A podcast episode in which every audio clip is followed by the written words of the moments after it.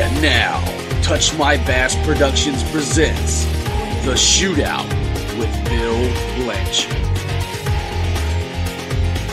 All right, ladies and gentlemen, welcome back to the Wrestling Shootout. I am your host, Survivor of Pain, Bill Blanchard, along with my co-host this week is Christopher Dwayne Dickens. We all know who the hell he is.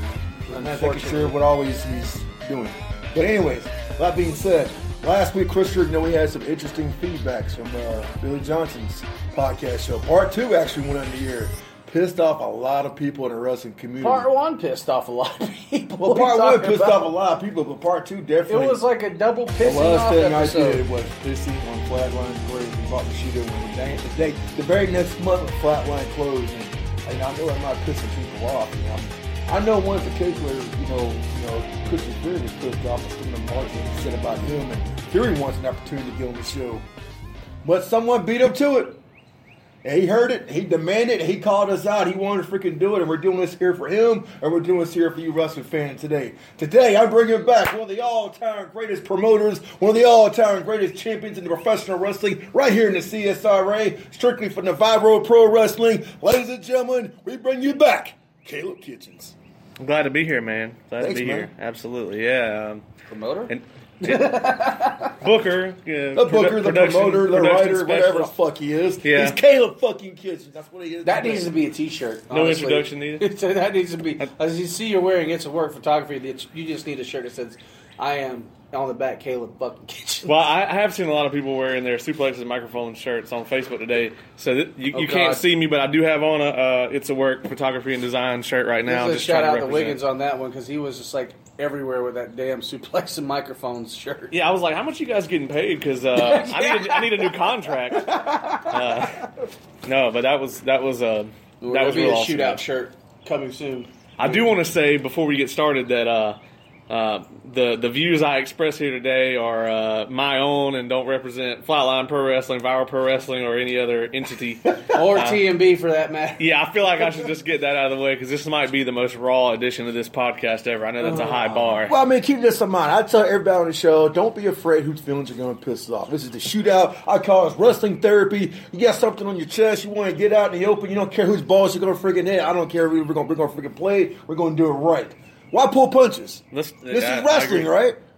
Wait, you, you are supposed to pull punches, okay, okay, okay. This is but we're not in the ring. this so- is is this true. is the MMA and wrestling. I'm going to knock your punk out metaphor, metaphorically. This is the shootout. This is a wrestling shoot. save the pull of punches for the wrestling show. There you go. We're going. Hey, we're gonna have some fun here. Like I said, man, we're a lot of shit to freaking talk about, dude. I'm trying to think where exactly where I want to freaking start here, but Well, you want to start on that on on Billy Johnson's Well, piss, my- piss on the grave Hell. comment? let's go. All right, so just a little backstory on this. If you haven't heard the last uh, edition of this podcast, go back and listen to it. Billy Johnson said that uh, the reason why uh, Bushido Wrestling uh, decided to to do a show at Patriots Park right after Flatline Pro Wrestling closed was uh, to piss on the grave of Flatline Pro Wrestling. And, and that agitated me a little bit when I heard that. You know, um, I think first and foremost, I think they probably did a bad job. They probably should have drank a, couple extra Budweisers because that show drew about twelve people, and they were probably comps. I think it was less than that. Actually, I think somebody actually counted it was about nine, and the rest of it was uh, family members who were there. right? Yeah. set up. I, I heard it was a great show though, from the talent that was there.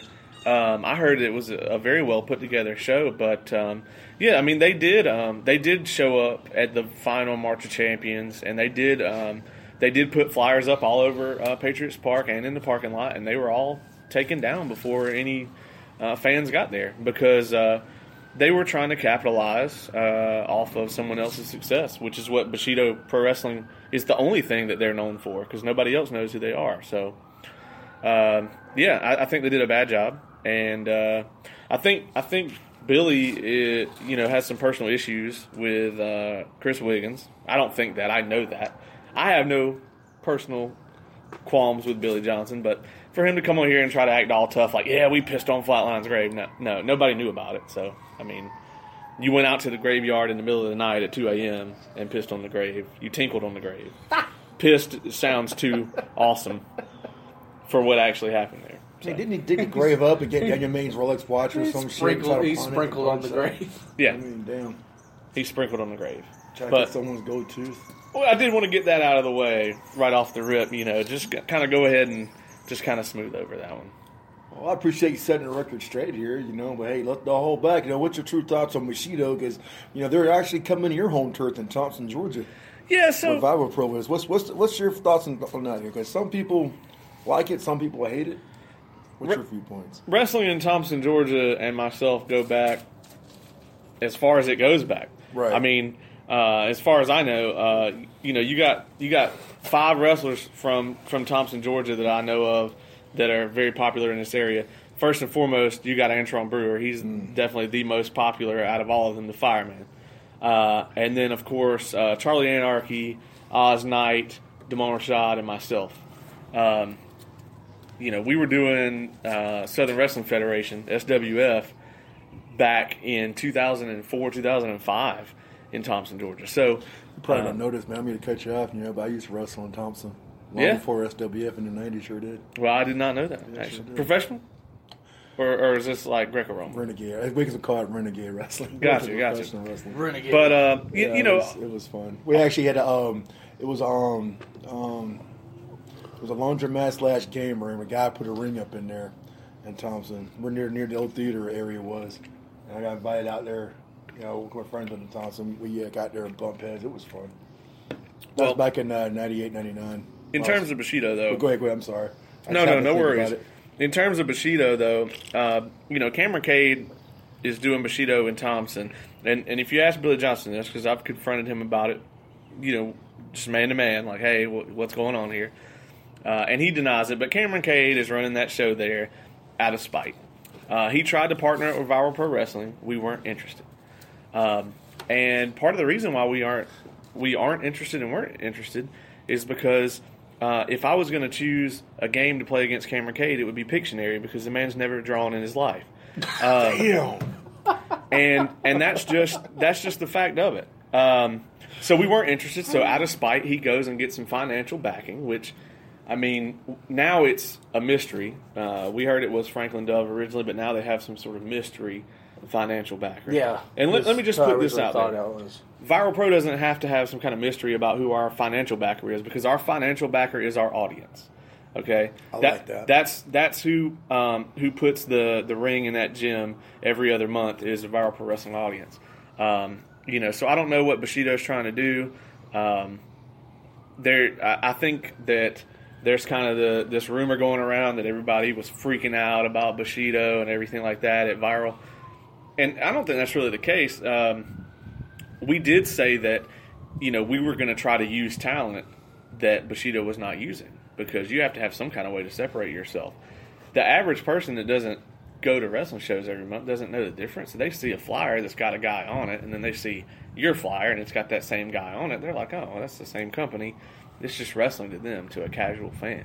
True. You know, uh, you you're not gonna make anything off of just bringing in hardcore fans that are gonna go to every wrestling show in the area anyway. I mean, there's like 20 of those people, you know, tops.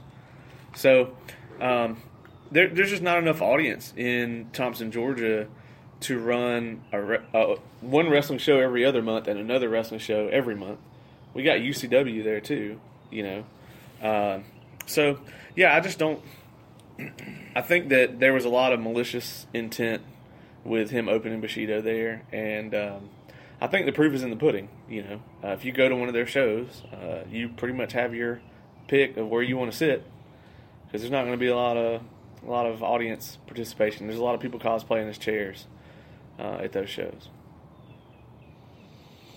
Um, I want to bring this up. You know, I think we're done with Bushido. We're done. Chris, want to add, want to add to Bushido? Not really. I mean, he, he pretty much hit everything on the head. They, they're not drawing anything. Yeah, I'm not, Uh, I'm but not you know the, the caliber of talent they're using is uh, probably about the best thing about Bushido. But They do have some some excellent talent on those Yeah, I mean- flyers. Uh, sometimes I, you know, I've seen one of their flyers before and been like, hey, you know, it, I would really enjoy this show if I thought there was going to be something to it.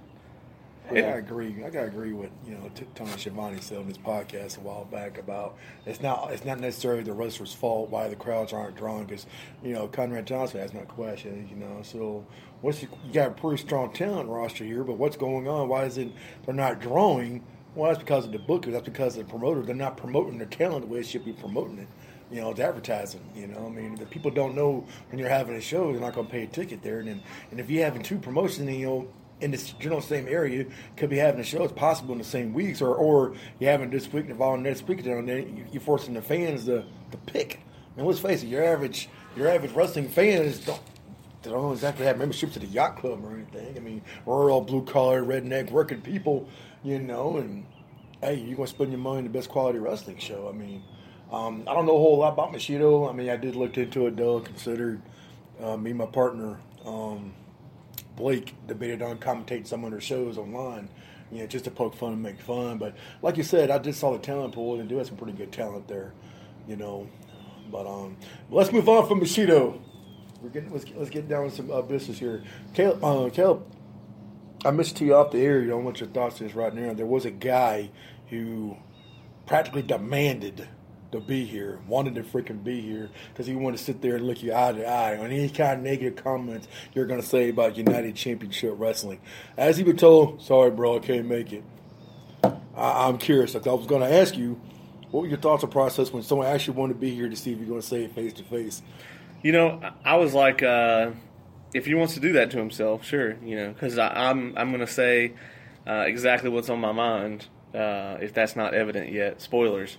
Uh, you know, whether he was here or not. Um, so, and just on a personal level, I have a lot of respect for Jay. I had some great matches with Jay. Yeah. Um, you know, back at uh, as, well, a couple and, times and he told me himself he has no personal issue with. Because I asked him, "What's your problem, dude?" And he's like, "I got no personal issues with Caleb. I don't got. I got no problem with him. I'd like to see him." You know, but if he's going to say something negative about UCW, I'm going to call a spade a spade. I want to see if he's going to say it to my face about it. Because here's the thing: people, people, a lot of people are talking major shit behind everybody, everybody's back about it. You know, and I guess he's finally just catching up to him because you know a lot of people told how he's him and Don run the promotion.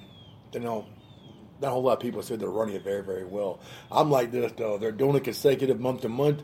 I mean, he's holding on by a thread. I don't agree with all their business decisions. We're, we're, we're getting that in the show, but he has no personal issue with either. But he wanted to be here, hear what you had to say, and give him a chance to rebuttal. Yeah, I mean, I do think the show For is personal reasons, he couldn't be here today. Yeah, I mean, you know, and I wish he had been here. Um, there, um, I, I don't think the show is is well booked. Um, you know, and we just talked about Bushido, and, and I think that one thing that UCW does have over Bushido is they're trying to tell a story. You know, especially in in Southern wrestling, people want to see a story told. Yes. They you can't just set up a, a ring in a in a gym, put some lights over it, play some entrance music, and draw people in. You especially can't have a tournament every every single show and for whatever. You know, and there's no stakes in it or anything like About the that. tag title tournament they're having going on. No, no, no. talking Uh, Bushido, Bushido just does a tournament. little- Yeah, they just do a tournament King of every show. Bushido, and it's for a, a sword. Yeah, which I think it's the same sword. It's the I don't same think you sword. even get to Nobody keep gets- the sword. keeps the sword. Yeah, I don't think you even get to keep sword. Cameron Cade's flea market sword. I'd be so pissed if I found out I didn't get to keep the flea market sword. I mean, it had to be something worth coming down there for. But I digress. Um, no, I don't. I don't think the product's booked very well. But you know, I, I've always been pretty supportive of what they're doing out there. I, I think that there is, um, you know, you can almost see it as like a training ground. For instance, you know, we don't have any kind of training program at Viral because we just can't do it. You know, we have we have our gym for a day every other month. You know, so six days a year, you know, we run a show. Um, and there's a lot of talent in this area that just wouldn't get a chance to get any ring time with us. Uh, and so I think it's great that UCW has offered that to some people. Um, my concerns with UCW um, came from, well, their very first show. Uh, both myself and uh, Fireman were asked uh, to buy a ticket, which I wasn't even there to see the show. I was just there to see some of the talent before the show. But I thought that was pretty disrespectful. Yeah, Um, Christopher, why don't you go ahead and since uh, speak on behalf of Mr. Garganes when he said that is fucking bullshit. Yeah, he did say that, but then I rebuttal. I was like, "You, you guys know you looked at him and said, did you buy a ticket?" I was joking with Caleb when I said that. Yeah, that's Yeah. his. his That exact words. bullshit. That's not what it freaking It- it we can't good. give everybody a free show. If we did that, we wouldn't make no freaking money. But it, it was the freaking fireman. The fireman said he wasn't coming on the show. He just showed up. You couldn't think to maybe try to figure out how to fix him, man. Well, we didn't have time for that. That's what Mask Fury, you know, the guy without a mask would, would say. And I, you know, I was telling Chris this earlier. I, I said, uh, you know, if that had been me and um, and you know, fireman had, had come to the show, I'd have jumped on Facebook Live immediately, put up a video. Hey, I'm here at UCW with the fireman. Easily the biggest draw in Thompson. I mean, there is no bigger name in in uh, in wrestling when it comes to Thompson, Georgia, than the fireman. No, just you're right. You're right. And um, so news is uh, I see him several times on local news, eleven o'clock at night at news. This shows this shows the highlights of some of his matches. and show what he's doing out there in Thompson. I mean, yeah, I mean he's definitely if you get the media's attention, especially local media who doesn't have a whole lot of respect for professional wrestling, you're doing something right. yeah, yeah. I mean, and and that's why he's working for WWE now. You know, it's God bless him. and Yeah. still getting media attention every time he shows back up and does something in McDuffie County. yeah. I mean, he got a bigger ovation than most of the talent did when they were in Aiken, Yeah. and that's an hour from Thompson. Yeah, that's reach, man. you know, but um, but yeah, I I, I think that uh, I do have some issues, you know, with UCW. Most of them kind of came up recently with some of the decisions that they have made and some of the things that I've heard coming out of there that I just don't think are good for the business at all. well, we're going to address that. We're going to address that because I got some, uh, you know, we were talking off air, and I think it's a good time to bring this up. The November pay per view. I'm sorry. I mean, the November show. God, you want to say pay per view? Anyways, the November show. Chris, don't fall asleep. What the fuck up? Asleep, just to let you know. But you're talking UCW, so I'm just kind of It's putting him to sleep, man. yeah. God, It's making my back hurt. United You said- Wheelchair you said Wrestling. November Anyways. pay per view, and I didn't get paid for that crap. I thought you got paid the last show. Oh uh, yeah, not by UCW. Oh God, God, God, God. Anyways, anyways, the Veterans Rumble. It's it's funny when you're in a in a locker room and somebody walks up and you're the only one that ends up with a white envelope, pissed off all the pissed people off the in entire locker room. Oh man! And then one of the co-owners got an envelope too, didn't he? yeah. And everyone's looking at him like, "Well, shit, where's my freaking envelope?" That's bad juju, man. Um, Now, keep in mind, the person in the envelope does not um, was not a UCW No. owner. He's a he's Def Lock Productions owner. He's helped producing UCW show. He's paying his people for production, which I don't understand. Well, what's his face got one, but hey, I'll leave that. I'll, I'll uh, address that later. Anyways, back to business. The November show. It was the Veterans Rumble here.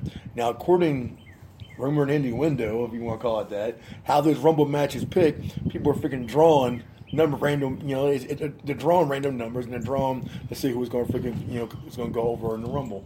And shocked to my knowledge, you know, this young kid who's breaking into in the wrestling business, Hollywood Hancock, Justin Hancock, you know, and I'll, I'll, I'm gonna put the kid over just a little bit here. I know people got a lot of personal issues with this guy, and it doesn't have a whole lot of respect. I'm just telling you from my from my eyes what I've seen the kid has been taking some serious beatings in the ring. You know, he's working hard on his character as Hollywood. You know, and if you're getting reactions from the fans, boos, which you're supposed to be doing, you know what I'm saying? You're, you're doing something right. And he was actually starting to get some legitimate freaking heat.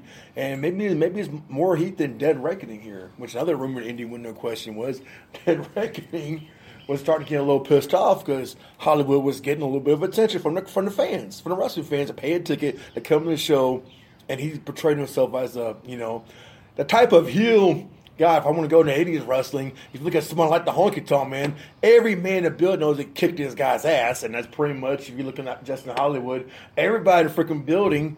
You know they can kick this kid's ass, you know, and I think he, I think he hit that little nerve as his character as Hollywood, and he was doing that, you know. So I'll get that applied to him. Now, and the other parts, though, like I said, he took a lot of shots in that rumble, but he came out the winner, you know.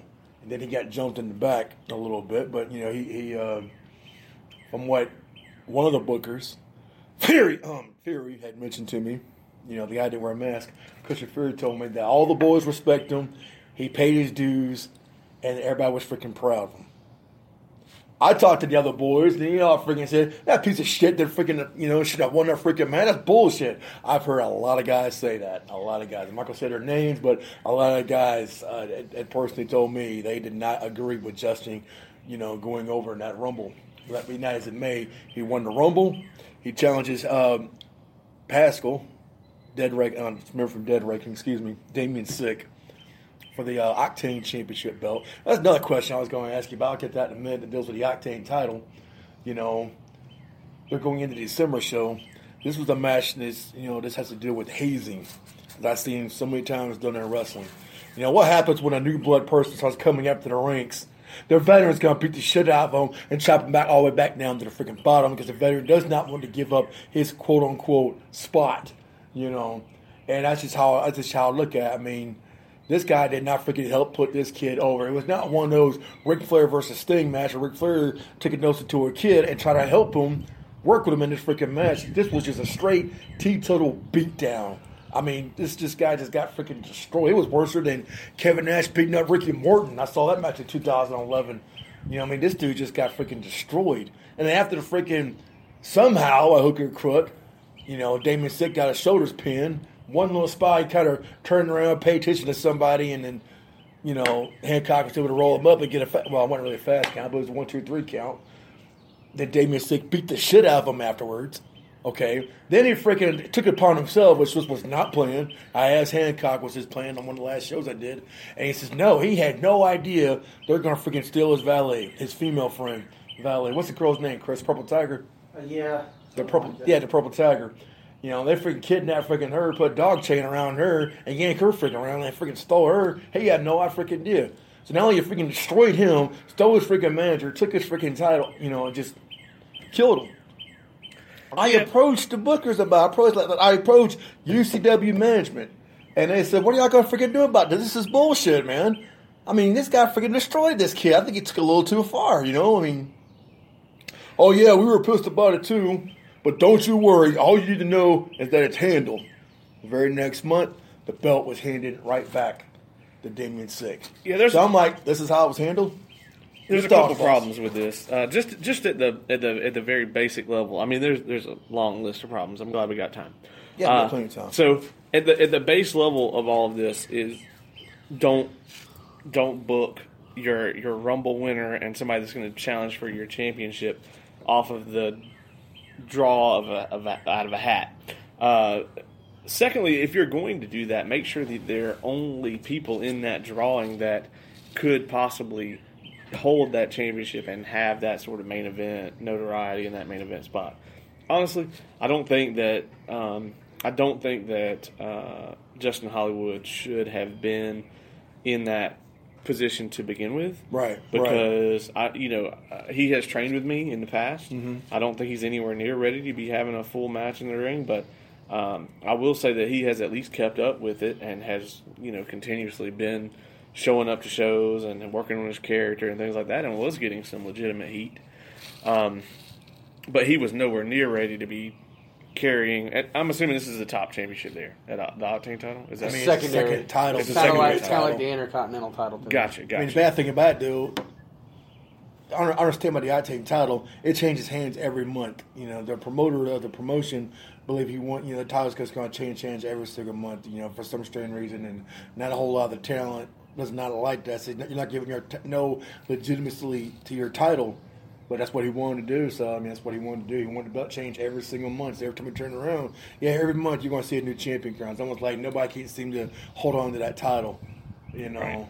So I just, what's the point of winning if you can't really defend it? You know, Right. I totally disagree with that angle, but And, and I did see the match where the, this supposed hazing went on, and, and I don't really call it hazing. What I call it is basically Josh Pascal was um, putting his own ego. He didn't want to put the kid over. He was putting his own ego it, that in was front of the definitely show. showing. He did not want to put the kid over. I mean, I'm, I'm going to get him on the show, and I'm going to ask him about it. And keep in mind, I got no personal uh, feelings toward Josh. I just totally, did, totally disagree on how he handled that situation with him. Well, there's know. there's there's a couple problems with it. Um, first and foremost, you know, if he ever wonders why he's not booked on on a higher level than he is, because he has tr- tried to come work for. Uh, he tried to wrestle for Flatline Pro and tried to wrestle for Power Pro. And if he if he's wondering why he is not considered for spots like that, it's because of ins- instances like this of being completely unprofessional. Whatever's on that booking sheet, that's what you're going to go out there and do. Uh, otherwise, professional wrestling is not for you. Uh, so you know it, it was done very poorly, and it does not he probably thought that the boys in the back would appreciate it and would think he was cool for it, or you know, give him a pat on the back for showing Justin who was boss, whatever. I mean, really, all it is is it's a failure on his part to do his job as a professional wrestler and as a worker, and it undermines the credibility of that promotion and also of himself uh, for him to go out there and do something like that because it, he wasn't telling a story. He, that that match didn't help that show at all. It didn't help that angle at all. Uh, no, I sure didn't. I mean, at the end of the day, it, it didn't really help anything. And, it, and, if I was booking that show and something like that happened, I mean, you'd you'd never have heard of Damien Sick ever again. I mean, you just he would never have been on the show ever again at all. So, and and, and that really probably should still be the case anyway, because uh, he was recently suspended from UCW for for a different reason. You want to address that? Oh, I will happily address that right here. Um, there are sexual assault allegations against Josh Pascal um, because of some things that happened at a UCW show, which, to my knowledge, it takes place at a church. Isn't that right? It takes place at a church. Now, I don't know. wasn't I mean, I, I heard I heard a rumor, but the UCW management does not believe he did it. They reinstated him. Right. You know, they're trying to say the girl stories did not freaking match up. I mean, I'm like, did you see her police report? I mean, how well do you, how well do you really think you know someone? That's all I'm saying. I, mean, I don't, I don't know. I, I, I, I know, you know, past those guys way with the ladies, but I don't really believe he did that. You know, but I don't. It's one of those things, man. I, being in law enforcement, I've seen hundreds of sexual predators, and, and the ones, man, you never thought it'd be him. Well, I, I don't want to. I don't want to call out the other person just just because, you know, for their privacy, but I, I, I will say that I know them well enough to know that they're not going to stop. Uh, they're not going to give up wrestling somewhere local um, because of something that they made up. Uh, yeah. And and you know when the decision to bring Pascal back was made, um, th- you know they were like, well, I'm not coming back then. So it, you you take somebody who you know it's their dream to do this, they're not going to sidestep that just because of, of something that didn't happen, something that was made up. And, and it doesn't look very good on the promotion because they do have another person that is on the active roster that is a registered sex offender. And that's public knowledge. Tony Lamb. Him again. Tony Lamb is a I haven't seen him in months. Is, is on the registered sex offender list. But I mean, Yeah, I know has the red wrestled- sex fight. I, I did not want him in the AWF for a little while. And Jay kept arguing with me and he's saying it's bullshit. The, the crime was probably bullshit. We're giving him a shot. I mean, I said, dude, I got kids, okay? I'm not gonna bring my kids to a show. We get registered sex for for one.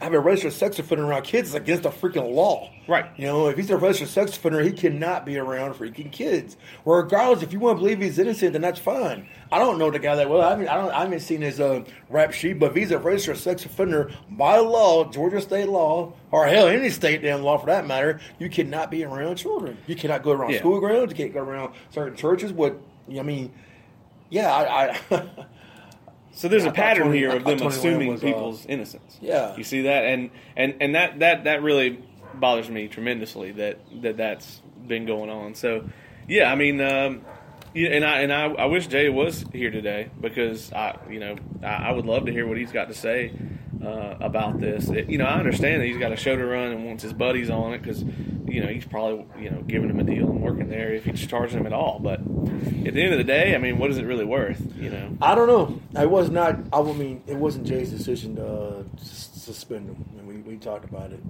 you know. But the person, you know, had to make the right call, and, and I will stand by. I'll stand by the decision making, you know, for, for, for suspending him until further investigation was done. But I'm not exactly sure what kind of investigation he did because he was only suspended for what one show, Yeah. and by the next show he was uh, reinstated, put back on the uh, UCW uh, chat thing. He was back on there. I mean, I just thought, okay, then he cleared his. Then uh, what? The girl left.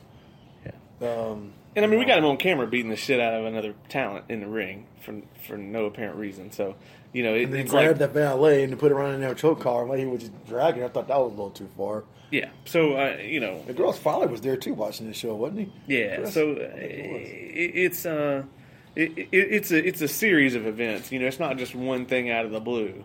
It, it's it's a series of events that I think would warrant uh, him not being on the show anymore. And, and you know, I give you an example of this um, Right. that not a lot of people know about at all. Um, back in 2013, 2014. at Flatline Pro, we had uh, Dustin Knight. Uh, you know, he was Mm-hmm. Oh, yeah, yeah, he yeah, was uh, he he had just won this big Rumble that we had done.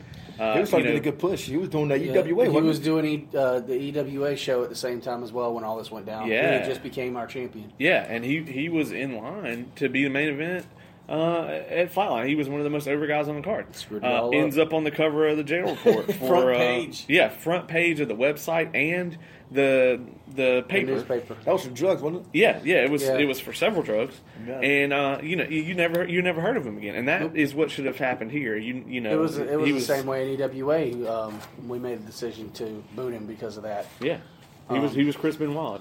He, he- his name was never mentioned ever again. Nope. God, I wish I could get him on speakerphone right now and asking those questions. Chris Benoit. No. That That's would a be theory. The man didn't wear a If, if, if we were able to do that, I we- think I think the ratings would go Yeah, up. the ratings would significantly. go- oh my significantly. god! It's like- and- and Too bad, Stovall. this SOB right here would be milking that for all it's worth. I was on the shootout episode where he called Chris Benoit From the dead. from the dead. Yeah. Did you really do it? I mean, I can understand what Vince McMahon's got to protect his promotions why he blackballed Benoit because, you know, like you said, you, you, it's one of those things where you never can 100% know the truth, but the evidence was there. You know, his wife is dead, his son, unfortunately, was dead, and he hung himself. You know, I do, my personal opinion, believe Benoit had blacked out, had snapped when he came conscious realized what he did, and he hung himself. I mean, that does say it's a cowardly way of doing. it. I mean, I um, I met Benoit briefly, shook his hand. Seemed like a real nice, quiet guy, but you know, I respect him in the ring. But he, he Yeah. I don't know what happened those, those last several days. You know, Yeah, I mean, I think he's one of the greatest of all time. I don't think we'll ever know Whatever what what really, really, really, went really down there. It could have been Kevin Sullivan. It could have been. oh yeah, he the- could kill both of them, hang Benoit, and then we'll play a bow by each of the victims, and then yeah, screw you, Chris. You know, everyone's gonna hate you, but I'll be remembered, and I'll be in the Hall of Fame one day, which still hasn't happened yet. You gotta, Yeah. listen to, gotta listen to Eric Bischoff's uh, podcast, 83 Weeks. I love Eric Bischoff. The second episode of hero. Porter Doom, he called Kevin Sullivan. That stupid motherfucker is a fucking liar, a piece of shit. I ain't never said that shit to him. Fuck you, Sullivan. I'm like, oh my god, this is awesome. yeah, I, I love Bischoff, man. I got to meet him at the Legends of Wrestling show um, a couple months back. That was that was pretty cool. Awesome. So I was gonna go. Um, y'all want to stay on this uh Pascal situation? I mean, I think we've probably covered it I think we covered just about pretty well. I, I you know it's and and and I'll just reiterate. Uh, the the things we mentioned here is really my only problem with UCW. O- other than that, I think they had a good thing going. I mean, they don't make the same decisions I would make, but I mean, you not everybody's going to do that. Well, I mean, what we've talked about thus far, I think, is some pretty good examples of that. But you know, you go back to like their very first show, you could tell that it was mostly the people putting that show together that were in the main event, and they put themselves there. Yeah, Yeah. They, they, they do constantly. You know, they're they're in main event. I mean, That's an indie wrestling staple. I mean, guy made- I guy made that wants to guy too. wants to sit there and brag. I beat CM Punk's record. Yeah, I had the belt longer than he did. I'm like, really, Jay? You're, you're going to sit there and say, it? hell yeah, I'm going to get a shirt and make that. And I said, yeah, you're sure going to say this. I beat CM Punk's record. Why? Because I booked it that way. I wrote in storyline that way. I said, Jay, quit stroking your freaking head. You wrote that whole angle out on a piece of paper, and they approved it. And that's why you got to hold on the belt as long as you did. now I really wish he was here. Huh? I said, now I really wish he was here. that, that, that's Yeah, because he would have a. a matter of fact, just, just pretend he's here. Just go ahead and say what you would say to him if he was here. I just messaged on him that he wants that to go on on that uh, notion right there that he booked himself and beat CM Punk's record. that's what he Yeah. did. But I mean, yeah, But you know, don't most any promotions do that though. They only put their, their either their friends or But themselves. here's the thing, and, I, and this is where I'll The- the defend best the ones independent don't. wrestler. Yeah, here's here's where I'll de- defend it. If I mean, it's a new Dustin pro- Rhodes did the same thing. Okay. So did Kevin Nash. Okay, if it's a new promotion, let's say let's go back to the Flatline days. Uh, Flatline Pro when they started uh, put the belt on Brandon Parker, and a lot of people didn't like that because Parker was part of the, of the booking committee at the time, was he not? that's correct. Um, a lot of people were like, Yeah, "Oh, he he was just put, friends with yeah, he was Wiggins friends with Wiggins and everybody." everybody. But the thing is, you're going to have somebody who's going to hold that belt to start with that you know is going to be there each and every show Right. until you find somebody who's worthy enough to take it over. You're not going to have that belt on you for almost two years just because you wrote it that way. Yeah. You know, It's smart like, promotions. It's like the will Von Erichs. some- They just put the belts on all their kids. You know? Yeah, it's- oh, wow, you just I pissed mean, off you know, a lot of you also uh, gotta look at wrestling from promoter, enthusiasts. You got to look at it from promoter standpoint. Whatever he's running the company, he's got to find someone that he can trust is going to be there, do what he wants him to do. Yeah, you but- know, be the flagship. When Verne Gagne put the belt on Larry Zbyszko because, well, I'm pretty sure my son-in-law is not going to jump ship after me putting the belts on going to the WWF. You know, and then when you know, I mean, hell, when Bischoff said I got to agree with that statement here, when when. Nash was criticized when he uh, the whole point of beating Goldberg, ending the streak, and rest of that's right there is when WCW died. That's when the, that's when the Titanic struck iceberg. Now we're gonna freaking sink, you know. But I mean, Bischoff's defense. So who else could have legitimately defeat Goldberg at that time period? Goldberg did beat Noel Roster at by that point. that's true. You, you- you know what I'm saying? It just made sense Yeah. you know. So I mean, if Don, you know, the, the owner of UCW put that kind of trust, you know, in him, you know, he did that for a reason. I need I need a guy that I can trust, I can talk to, going to communicate with me, not talk shit behind my back. It's going to be loyal to the company. I'm trying to start things out here. And that's why he put the belt on. You know, I'm just freestyling here. I mean, No, I mean I get it. I mean I think that I think there's a line but somewhere. I do felt like he shouldn't have held it for as long as he did. I do felt like you know, yeah, a lot, of other good talent there. I mean, I was really upset Andreas Davis didn't get the shot. That That's who I. and- that was a person I wanted to Yeah. place. I've been a person I can. I guarantee you, if you went to Davis, I'm gonna put the belt on you. Can I trust you? Because we knew that from You the know. jump in EWA when he was, you know, starting there. I immediately saw the talent in the guy, and I was Oh, like, boy, I I want thought he was him to move up through the ranks, and I had a story planned out for him and everything. he trained with James Drake. Yeah, exactly. yeah. And, and that says a lot because James Drake was just featured on the freaking front page of WWE.com. Okay, over I mean, Evolve. I, I think. I mean, I think he's the best worker on the, Yeah. on the Indies. I And- hope. I hope Not to mention he There works closely with one of the one of the best trainers in the area. Uh, you know, at high spots. Now you mentioned something else, you know, creatively about UCW, other than the uh, the Pascal situation and UCW's failure to really do a whole lot about it, other than they suspended for one month, then turned around and brought him back, and then lost a talent. I think they lost a referee too. I- Yeah. 'cause I heard Joe, you know, my good Referee friend Joe just Dirt, quit. Joe Dirt said he's quitting. I didn't want him to quit. I, I really felt bad about his situation too, because he was caught in the middle.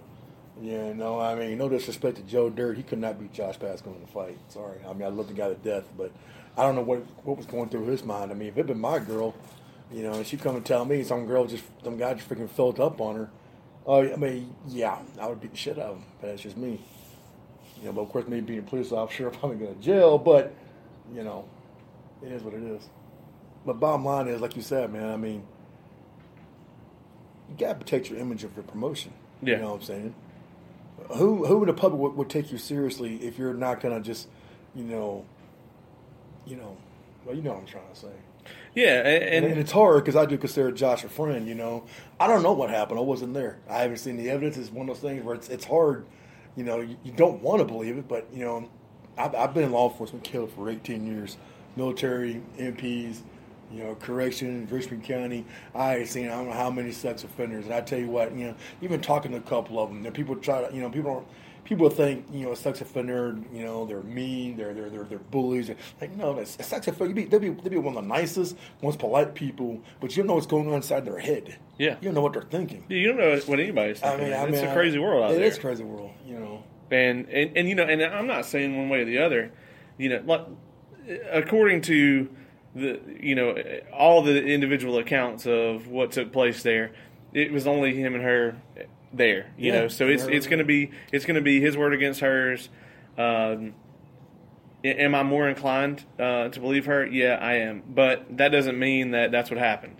Um, so yeah, I, you know, I think that combined with the other incidents that happened, yeah, he would not be on the program anymore. Yeah, Yeah, that's that's just me. The Dude's obviously at, at minimum is a loose cannon, and I I do believe that about Josh. That's given uh, Brian Pillman uh, disgraces. Uh, well, okay, yeah, yeah. not the loose cannon character, but being a loose cannon. I'm just saying. means It's you been like 20 years, get over it. And you're afraid to say anything to him. You know, I mean, I was really upset. I mean, at the, the December, December show, I was very, very, very, very upset. I, I let my opinion be known. If I was running the damn show, I would at least suspend at least 90 days. Look, dude, you're not going to sit here and beat up younger talent because you didn't want to put the guy over. Now, I wasn't in the locker room. I don't know what his reaction was when he found out he's going to have to put him over. I, I don't know, but he went out there and just beat the living hell out of him. That's what I saw. Yeah, it's, And- and, it's and- unprofessional. yeah, it was unprofessional. I just don't think I don't believe in taking liberties on somebody. Unless someone legitimately shot on you first and you give him a receipt, you know, it should stop. You know, if it turns into a shoot. But if a guy tells you can't freaking defend himself and you was the owner gonna sit right there and just watch it, watch it. I mean literally at ringside watching it did nothing to freaking hey, referee stop the match, kid can't defend himself. Some type Yeah. of whatever. That match should have been stopped. That match should have sure. been stopped. I mean, I'm sorry. You basically let Ivan Drago kill Apollo Creed Creed's ass. I mean, that's what it looked like to me. But anyways, let's move on.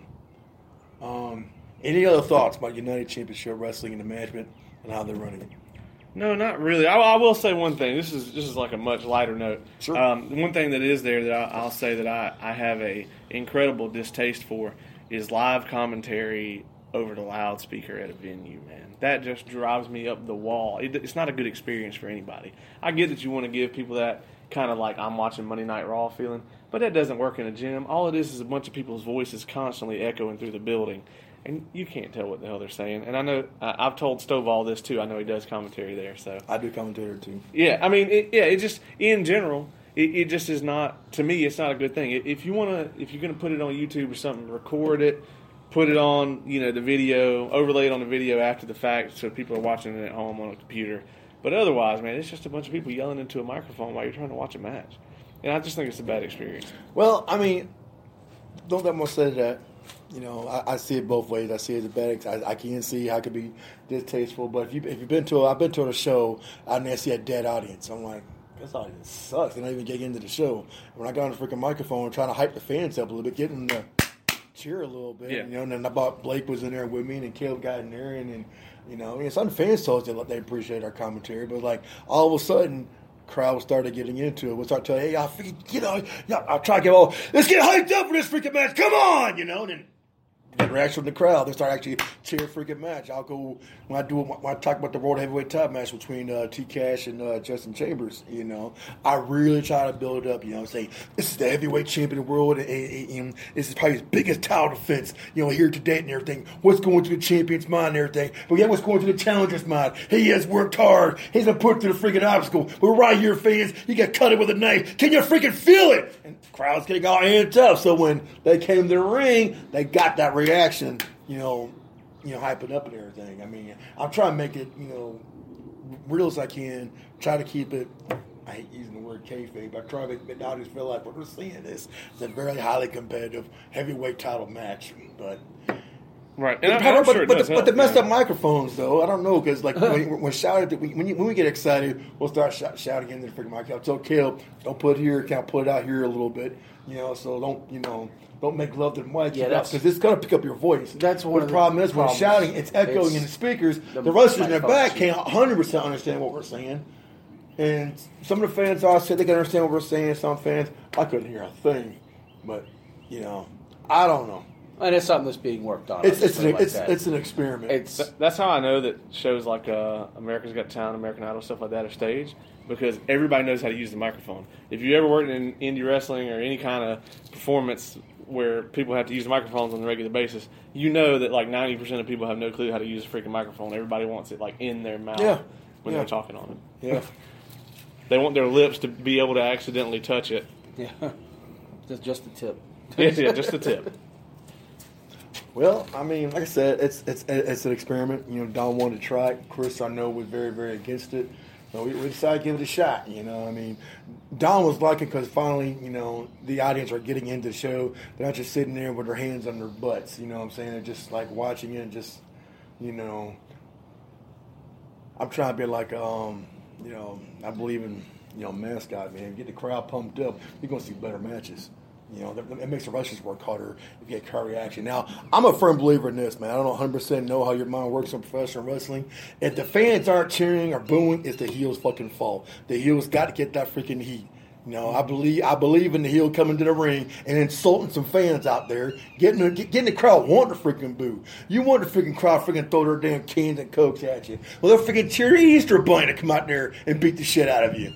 You know what I'm saying? If Josh was a freaking heel, where he's supposed to be a freaking heel, he would have the crowd hating him so freaking much, but they would have cheered Hollywood to come out there you know, and beat the shit out of him. Or in anything, if if if, if, if Chambers is the freaking heel as a champion, he should have had that crowd freaking hate him. You know, and get the crowd behind T Cash, where the crowd would have erupted even more. Screw if you that. get We're that kind of the rapture in. if you get that kind of fucking heat, I'm saying though, if you get if you get the fucking heat, where you're supposed to gonna get, you know, the crowd would cheer for whoever the babyface is. I mean, prime example, Scott Hall, Kevin Nash, the heat they has the NWO. When Page delivered that diamond cutter to Scott Hall, Page became a superstar. That's just my opinion. You know? Yeah, I mean, I think there is a degree of that on it. I, I think that you know, out of out of the emotions that you want to draw out of your crowd, getting them to hate you is is the easiest one because it's way easier to get somebody to dislike you than just get them to like you. So that's the whole purpose of the heel in wrestling, of course, is that you know you go out there, you get heat, and then that way when your babyface comes out. Uh, the crowd is more naturally inclined to like them, buy into their stick, whatever. Um, I, I guess the uh, I, I wouldn't say that it's entirely the heel's fault, but yeah, I mean it, the heel needs to be getting heat. Um, and and you know the other thing about that too is is then it comes back on the booker or the promoter is you know booking to your audience and knowing your audience. Uh, You got to know you're right. I agree. I told it with Bischoff. I read his book, you know, and I heard him say it in podcasts, is that he would get out in the audiences and try to and, and hear the crowd, see how they react to it, and ask audience, you know, hey, how- how'd y'all like about this? What y'all think about this? What would you like if they did this kind of angle? You know, get more involved with the fans, let the fans. Hell, he even did that with TNA. You know, and put his damn website there. Tell me what you guys want to see, so I can make this happen. For what would y'all want to see? What, what do you like and what you don't like? Help me make this product better. You know, it's, it's Yeah. getting audience participation involved. I mean, some might forget the idea, but personally, so as hell. I mean, if the audience is into it, you know, let, let the man know what you want to Well, see. Well, like you said with Viral Pro, the audience is what makes the promotion. Exactly. You don't have a promotion without the audience. They're your financial backer. yeah, I mean you got. It's like the I mean you look at Roman, the Roman Reigns experiment, the Oh. the, the four year The- the failed continued Roman. Reigns experiment. Unless they realized that Batista was failing, got rid of him after three months. You know, Yeah, I mean, it, there, it, he would. have This would not have happened on any major indie promotion in the United States or possibly in the world. I mean, I, I can't really speak to that, but it, any What any. happened to Bushido?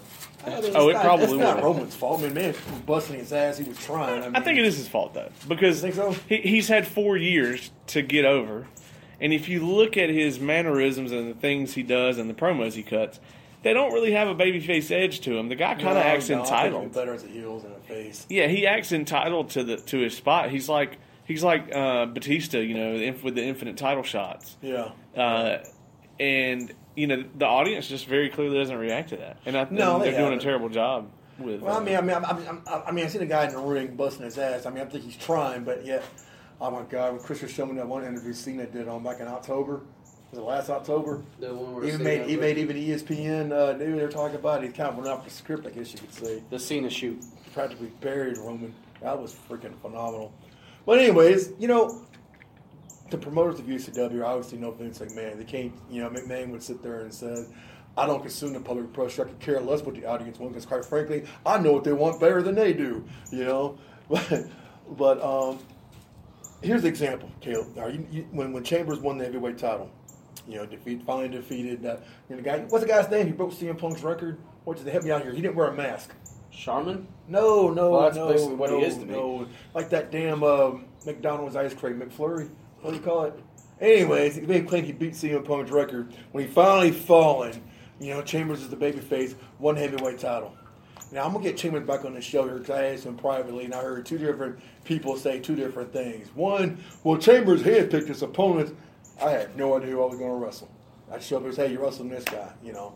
Why book a you know a babyface champion who's your babyface, but it's kind of like booking I don't know Rob Van Dam against The Rock. You know, he- he's got some fan following, but during this time period when The Rock was so was so over, you know, people are gonna freaking boo this guy. And, you know, perfect example, Hogan and Rock. You know, what I'm trying to say is, what was it? Uh, not T Cash, the other guy's name, Sean Legacy. Legacy had following when he, when, when, he, when he comes, that's all Entourage shows up and everything. Yeah. And his first title defense was against Sean Legacy. And I'm like, why would he be booked against Sean Legacy? I would have two or three good heels lined up ready to take on my babyface champion. And when I asked about it, oh, Chambers handpicked um, Legacy. He wanted to wrestle Legacy. And then when he gets in the ring, man, the audience booed Chambers right out of the building. Yeah. You know, and then Don finally told him, "Well, look, dude, your yours the heel is not working, so we're gonna. I mean, you being a baby face isn't working. Now we got to freaking turn you heel." And I'm sitting there telling myself, "That was your freaking fault. Why would you book him against a freaking a bigger face than him? I would have had him go up against Pasco or Night Stalker after he beat a Fury or another freaking heel up. Why put him with a number one baby face? I says, Jay, what's the freaking thought process here? You're in charge of this heavyweight title." And he was like, "Oh well, he he, he wanted to wrestle. That was him." So I said, "Okay, that's what you want to do." And I asked Chambers that. Hell no, I didn't freaking handpick him. I'm like, oh shit. And that, that kind of gets back to That the, part the issue. You know, it, it, it gets back to uh, kind of the same issue that you have with, with the Pascal situation is at, at some point you are not booking for your audience. You are booking what you or uh, other people on the show want to see. And the moment that you're not booking for your audience, Yeah. you're dead in the water when it comes to professional wrestling. Yeah. Uh, and and that is that's basically what's what's happening there too is you know they they didn't look at the situation of how their audience is going to react. Uh, they they booked what they wanted to do and what they wanted to see, not what their audience wanted to see. So and, and it, it didn't work out well. No, it didn't. And, you know, and, you know, when I talked to um, Alan Luke, you know, he's a guy I mentioned to you earlier. He's a production manager of Deathlock Productions. Is really getting himself back into the business here. He actually, well, he didn't run an online poll, but he randomly went to talk to some of the fans out there, and says, "I got following this product. Y'all understand what's going on? Y'all see, y'all understand the storyline?" They're all like, "No, what storyline?" They're not. They're not. Not. You know, they they following the matches, but they don't understand the angles that they're you know trying to and you know, and then and, then I talked to the, I mentioned this to the UCW management, and they're like, well, it's kind of always hard to to book sometimes if people cancel out in the last minute, and we got to change things up a little bit. I don't know. Like I said, That's I'm not just trying- wrestling, man. That's That, that's Always exactly- have a excuse. backup. plan. Always, I, I, I believe in A, B, C, and D plan. You know. yeah. Can we move on past UCW though? I'm, I'm getting a headache listening about. Well, you work Yeah. for them. Well, I tell No, you I what, work for Deathlock Productions when I go to UCW. I don't Right, work right, for right. UCW. I'll tell you what we can do. We we can we can get, take a little bit of a positive detour. Um, we you just brought up Sean, Sean Legacy, and I'll tell you, um, this guy's an Augusta native, and that guy is on the up and up. oh yeah, he is. Uh, he's a, he's a, I think he's phenomenal He's talent. only been in the phenomenal business shape. for what a year. If Uh, even I that. think going on two. Going on two. I mean, I think him and Hunter Young has got a very promising career in professional wrestling. You met Hunter Young before? Yeah, yeah, I've met Very Hunter. good I, kid, I, I you want to see some more out of him. Uh, uh, but I, I think right now, um, Yeah, he Sean has a- Legacy's- yeah, Sean Legacy I mean, has He's it. on the way up. He, Uh, he's Hunter he's Young- working PWX pure Yeah. now. I mean, so uh, you know, in- in the southeast, there's not a there's not a, a bigger promotion to, to land at than working at for PWX. That's So, true. You know. You know, so I think in in a short period of time, he's he's come a long way. Well, you know, before we before forward with UCW, you know, again, I do apologize for not trying to bury UCW. I mean, I respect Rise and they- fall. Yeah, rise and fall, exactly. well, I mean, I respect what they're doing. I They're got they're consecutively having good WWE, shows. like- they're trying to. I mean, I mean, give the guy credit. People criticize him. You're not going to go far if you're in a freaking church. Well, hell, asshole, he's got a fucking venue. What the fuck do you got? I'm not talking to you, Caleb. I'm just saying. I've heard people sit there and Well, we and- have a venue. I, I've, I've heard I've heard people sit there and say, "Well, he ain't gonna go far working in a church." You know, he's got a gym, he's got a venue. The man's fucking trying. I've got to give the man credit where credit's due. You know, it's not like he has a um, um, uh, resume of working in multiple wrestling promotions. He knows exactly how it is. The man's trying to do something. Okay, he's trying to bring wrestling to the CSRA. He's doing his best. You know, he's had a lot of fucking headaches. So many fucking times he could have, you know what? This shit ain't fucking working when my damn freaking uh, trailer just busted a freaking flat tire. Now we're fucking stranded. You, you know, my talent cancels out an hour before the freaking show, and I got a freaking card. I mean, I understand the fucking headaches he's had to go through. Or the guy's supposed to bring the ring. What do you mean the ring ain't fucking here yet? Crap! And I got to stop what he's freaking doing. Meet him halfway down the line, so he can fucking ring. His guy So, you know what? Fuck it. I I'm not going any further. Trying to, I need more money. I understand the man's doing his best he can. You know, and I, I, I got to give him props. He had a, to deal with a lot of fucking headaches. You know, so I'm gonna give I'm gonna give credit credit's due. At least he hasn't given up and he's still trying. I mean, that's just wrestling, man. I mean, You yeah, know? that's true. You know, at, at, at the end of the day, you know, if you're gonna make if you're gonna make any kind of money doing independent wrestling, you're gonna have to get to an incredibly high caliber. Yep. Uh, and I mean, it, as far as running a show, I mean, you're gonna have to get to like a Ring of Honor, Evolve type level to be looking at any kind of like success where you can quit your day job. You know, Uh, so uh, if you get into it for that reason, you, you'd be better off playing the lottery. Yeah, I mean, to be honest, uh, more people win the Powerball than have run any indie promotions that are that successful, hey, you know. Exactly. Uh, And there's been so many of them that have gone out of damn business. I mean, Yeah, Diamond you know, does. My God, Lisa Cutter did her damage with the TNA, but she finally threw her hands up. Now, what- who owns, who owns it now? Anthem Entertainment. That's right. Yeah. Entertainment now owns it. I mean, I hear they're actually turning around though, They are. pretty well. So that's they got that's a good. about Impact Wrestling, so I'm happy for them. Well, I mean, they're, they're doing a good job with uh, the booking. They got Don Callis in charge. So they're doing something. I mean, it it could have only gone up from where it was. To Yeah. be completely honest. Oh yeah, well, uh, Jerry Cornette said it best. The only thing he sees about it, it's that fucking rock bottom. You can't go any fucking lower. All he can do now is go up. You know. Yeah. I love Joe Cornette. The fucking bomb. I mean, if you look at all of the, the, the stars that put TNA on the map to begin with, they're all in WWE right now. Yeah, NXT, Incredibly WWE. successful. They're all on SmackDown. They are all on SmackDown. I mean, they you are know, all. I mean, they can only wrestle on Well, so Christopher long. Daniels I mean, is in Abyss Ring of is still. Yeah. So, Yeah, yeah, he's in Ring of Honor. uh, You know, Jay Abyss, he's still hanging in there. but I mean, you know, I ain't AJ knocking- I'm Styles, not knocking him. I mean, probably the Lord, best on the AJ. Styles said it best. You know, if you're that damn good at it, you should get paid for it. He did all he could do. But he did every damn thing multiple times in TNA. So I mean, it was time for man to finally get his just dues. And man, phenomenal, incredible WWE World Champion. I got a lot of respect for AJ Styles. Yeah, you know. I mean, my, absolutely. my heart's to him, man. Heart, that goes to show, man. He got a good break in this business. dude's, dude's from Georgia, man. Gainesville, Yes, right? Gainesville, yeah. Georgia. Yeah, Gainesville, So Georgia. I, I love hearing that come over the uh, the loudspeaker every time. You know. Rumor in the window states that Vince McMahon wanted to change that. They're not going to know he's from Georgia. You know, like, come on, Vince, get the boys some credit here. They know who he is. And he he he, he wanted, like, uh, even Benoit, they wanted to freaking, uh, you know, change his freaking hometown setting. At one point, McMahon wanted to do that. But anyway, that's, that's, uh, I, I, just, I just find that very humorous. But anyways, uh, let's move a little bit forward here. Any, any lasting thoughts on United So- Championship Wrestling before we move forward?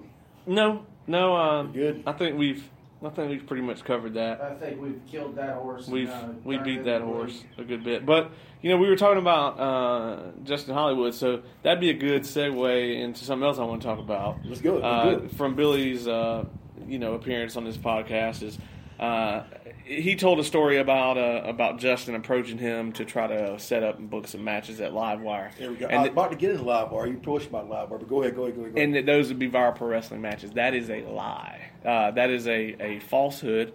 Um, Justin, uh, he, he he approached uh, he approached me to see if I could talk to Don and Jed on his behalf about trying to do like an hour before UCW have three or four have, have two or three live wire matches for live wire. Well, I mean, No, I Justin didn't. definitely did approach him about doing matches on the show, but it didn't have anything to do with viral pro wrestling.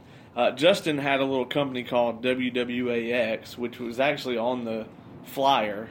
Uh, for- WWAX. yeah, the hell is that? I have no idea what it stood what is for. that? It's just call letters. He doesn't have a name for it. But if you look on the Livewire flyers for that show that uh, that this supposedly happened at, it was talking about WWAX on there. Uh, Justin didn't have anything to do with the dawn of Viral Pro Wrestling. Did not have anything to do with the creation of Viral Pro Wrestling. Uh, Viral Pro was uh, Josh Hancock's idea, and um, you know he put a team together that included me uh, about four or five months before the first show kicked off. So you know if Justin is claiming that he had any kind of part in it, or Billy is claiming that anybody other than the people I just mentioned had any kind of part in it, then that that that is a falsehood. So when I heard that uh, on the podcast, uh, you know, I, I was like, I need to go on and set that record straight. Uh, regardless of whatever may have happened between Billy and and uh, Justin regarding all that, sounds like it didn't go very well. No, it didn't. No, They, they, they had some uh, personal issues here. And I I got no dog in that fight. You know, more power to him. Well, I know you said you got a lot of shit you want to get off your chest, man. Man, I'm gonna let you shoot from the fucking hill, man. We'll talk about it. Let's fucking let's get it on. All right, yeah, man. Uh, you know, Here we go. yeah, you know, I Welcome to the pissed off segment of uh, the shootout here, starring Caleb Kitchens, and well, let the shooting begin. Yeah, I, I think in the last ten years, man, I've just I've seen a lot of stuff in the wrestling business in this area that that that irks me. Uh, I guess really be thirteen years. You know, there's there's just a lot of stuff that that goes around. I, I, I'll I'll talk for instance. I I, know you're a big fan of uh, of uh, Justin Chambers or uh, JC the Georgia Boy, as as he was called. Uh, Give me Justin Sprewell wing first. yeah, I, I, you know I got no personal issues with. back, Uh, he was known as cannabis in Oh, Jesus. years ago. I got no personal issues with CJ either, but there, there, there is a small group of people that act like this guy is somehow this just incredible performer that just was overlooked and never got his due. If that's the case, man, it's been like 15 years. Why, what do you have to show for it if that's really the case?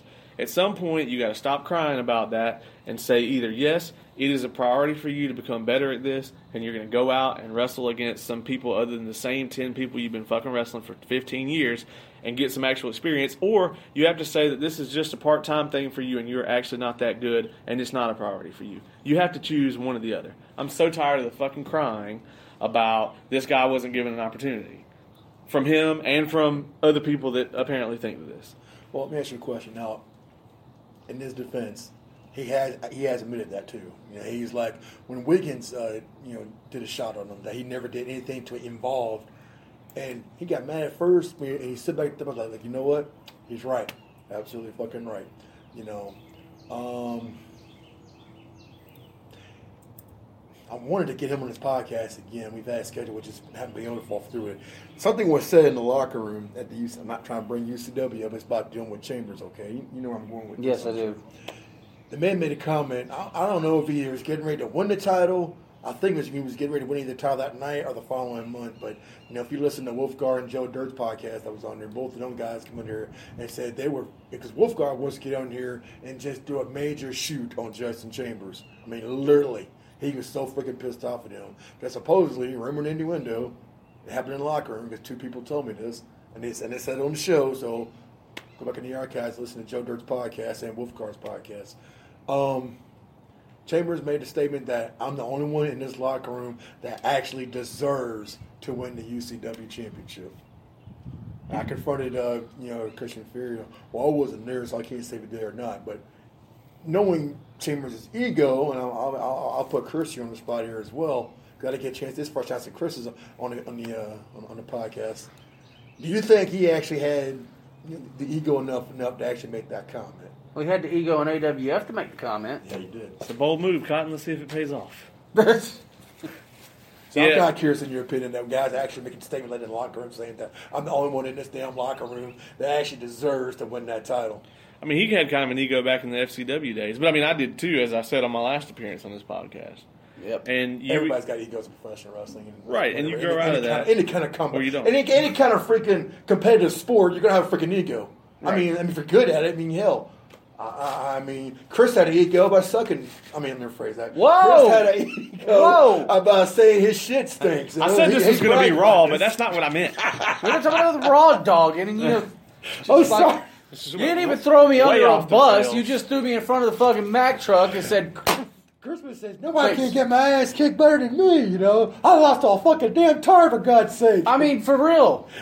that actually happened. By just- way. just He- he seriously. Lost a tire. For the longest time, I was the best seller in the fucking CSRA. I could get my ass kicked and make everybody look good. And that was the selling point in AW. Yeah, come to AW, you get, you get, get kick Chris's ass. Everybody was setting us up just getting get the ring. Still works to this day. I showed up to UCW and fans started arriving. Uh, Henry kicked you in the face. Henry did kick me in the face, Yeah. and I still held the camera. Yeah, that was good. Perfectly still. That was funny. Anyway, well, I still you know, use back, that as a back selling point, with, too. uh, with Justin Chambers, though. Yeah, I mean, and like I said, I got no issues with CJ. We had some good matches back in the day, um, but you know that's just part of it. I, I think that I think just in general in wrestling these days, you know, wrestling used to be a business, or at least the the veterans now say it used to be a business about respect. I don't know from you know from some of the from some of the documentaries and things like that that you watch, it, it kind of seems like maybe it it was always just like it is now, where they say it's about respect and then it's not. Uh, you know, for instance, uh, we, we talked about Bushido at the top of at the top of this show, um, and also the whole deal with Livewire, uh, and, and also with UCW. The, I think competition is good in the wrestling business, just like any other business. Of course, of But it, it comes down to something, you know, to respect. Uh, for instance, uh, you know, it comes down to not stepping on anybody's toes. When Josh Hancock started up Viral Pro, he approached Antron Brewer, who was running shows in Thompson. He was a promoter in Thompson at that time, and said, "Hey, look, I know you're thinking about winding these down. Do you have any issue uh, with us coming in and, and running the same venue?" He got the man's blessing before he did it. He even um, took over Fall Brawl, which was um, the name of his of uh, Antron's big shows, and and said, "Hey, do you mind if we use the Fall Brawl name because they were on like Fall Brawl six? Yeah, yeah. I'm, I'm gonna ask you. So y'all did have Antoine's blessing. Absolutely, I was there. No, I'm not saying you said this, Christopher, but I, Chris, what I've heard people sit there and say that we're pissed off by y'all doing that. They, I bet they didn't even have Antoine's blessing. They're trying to make money off of his name. Who said that shit, Chris? You're telling me about it. I know. I'm not saying you said that, but people were, were sitting there like, guy who didn't wear a mask. huh? Guy who didn't wear a mask. Oh, Yeah. the guy didn't wear a mask said that. Oh, shit. First hand witness, I was there. The first matter of fact, the first couple meetings where we actually sat down Well, and okay. planned out Viral Pro, he was at the table. He was there. You know, Now, uh, okay, now you, you say that, right? Now I'm not calling you a liar. I'm not saying that's bullshit, motherfucker. Here's my fucking proof right now. No, no, no, no, no. God, I can't wait to get that from somebody. But anyways, and, and and you know, the man who didn't wear a mask to defense. Okay, do you know what's going on as far as respect goes? Do you know what's going on at the UCW with promoters going to their uh, owners at their venue? Like, you don't want to do business with these guys. We can produce a better show. You get better talent, better matches. You know.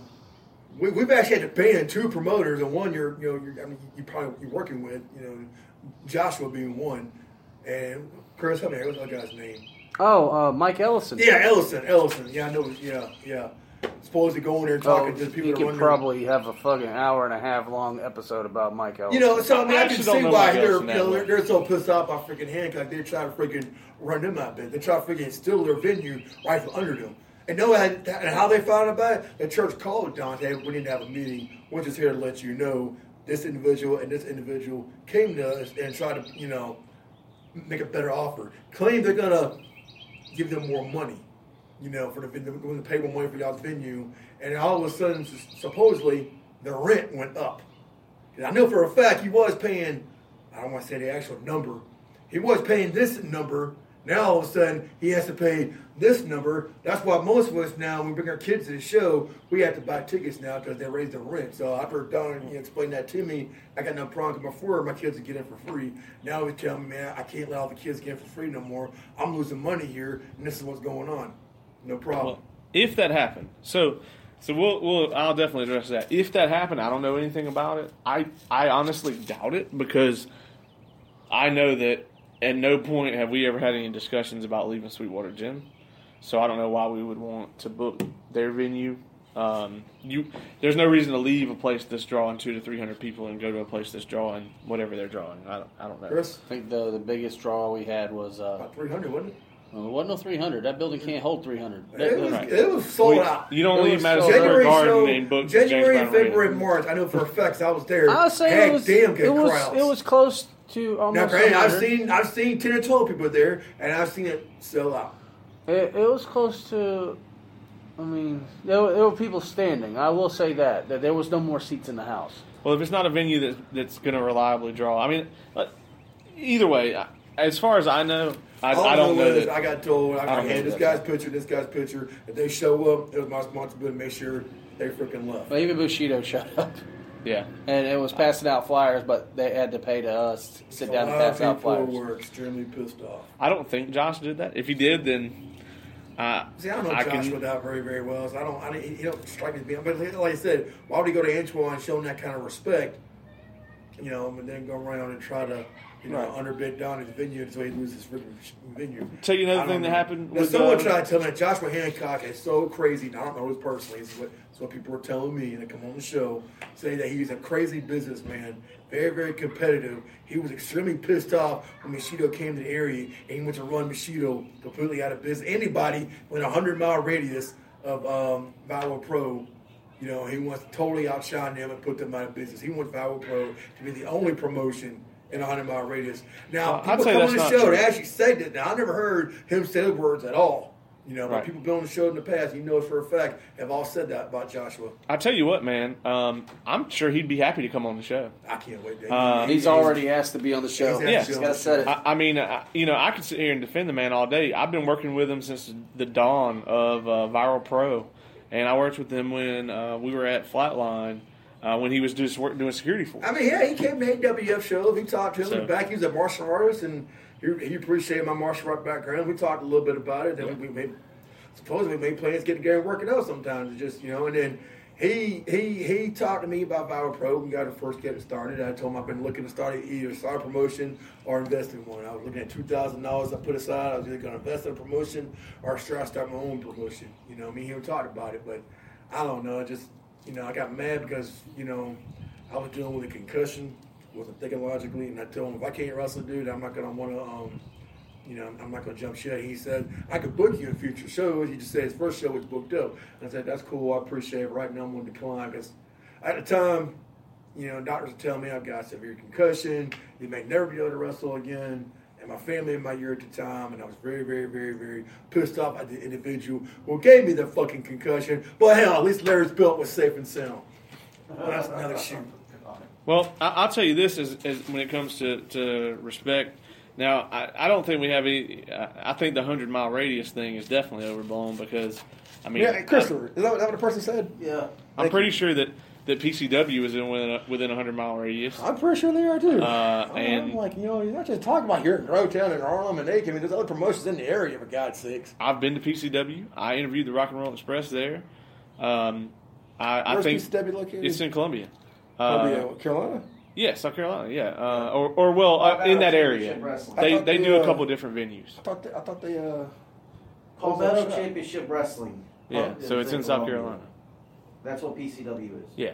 That's not that one Eric worked for. I thought it was called something else. No, you're thinking about about- CWA. Yeah, you're talking Oh, about okay. CWA. Okay. Yeah, which we got no issues with that promotion either if they're even still around. I mean, it's just the the the problem with Bushido is, um, you know, when they came in, like I said, Cameron Cade came down there with the intent to um, to shut down Viral Pro. As a matter of fact, um, they're I, I can I can I have a guess as to who their new financial backers are, which is some other people that would love to shut down Viral Pro, and that's Stars and Bars, and we can get to them in just a minute because that's going to be a whole that's going to be a whole nother deal. Um, but uh, yeah, so uh, you know we we were required to get a business license with McDuffie County to be able to run shows there. Of course. we go in and get the business license. Josh said to the clerk there, he said, you know, there's another wrestling company, Bushido Pro, uh, running shows here in McDuffie County as well. Do they ha- have they obtained a business license? And we found out that they had not. So he said, well, you know, I just want to let y'all know that they are running a show here. And I think that's fair game because to me, I agree with that, if too. we have to go out and get a business license, then they should well. have to do it as well. I, I, I, could back that up.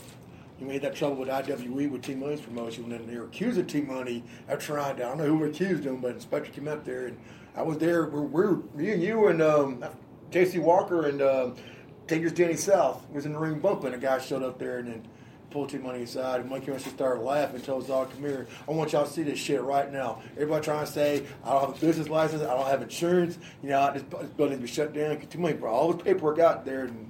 Of course, they can get inspector. Y'all had a good laugh with us and everything, and he left. And Money said, "That goes to show you when people when you're starting to do good, now you have haters out there trying to put you out of business."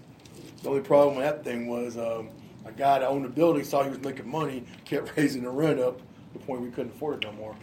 Now they bulldozing the place down. Now they're building something else. Now that's another story. Speaking But no, of no, things no. that, I, I totally agree with what you're saying, though. Though. speaking of things that should be bulldozed down, we can talk about stars and bars.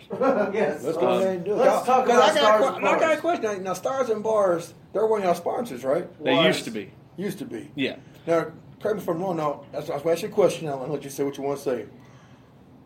This man sitting here tells me, I'm referring to uh, Christopher Dickens, who's is having back issues right now.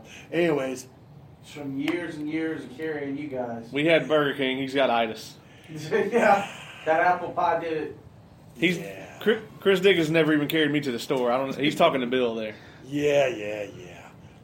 You ain't carrying no fucking store. I buy you shit all the fucking time, you piece of shit. Anyways, stars and bars. This ain't a shoot on me. You save that for another time. Say, say that for Snowball's podcast. Yeah. Yeah, yeah, yeah, yeah. He yeah. gives me shout outs, so shooting I'm trying to Chris's- return the I'm- favor. Welcome to shooting Chris's dick on the next Stovall podcast here. Yeah, here we go. Wow. I'm sorry, Cap. I love you, man. It's called shooting the shit, folks. Shooting Chris's shit.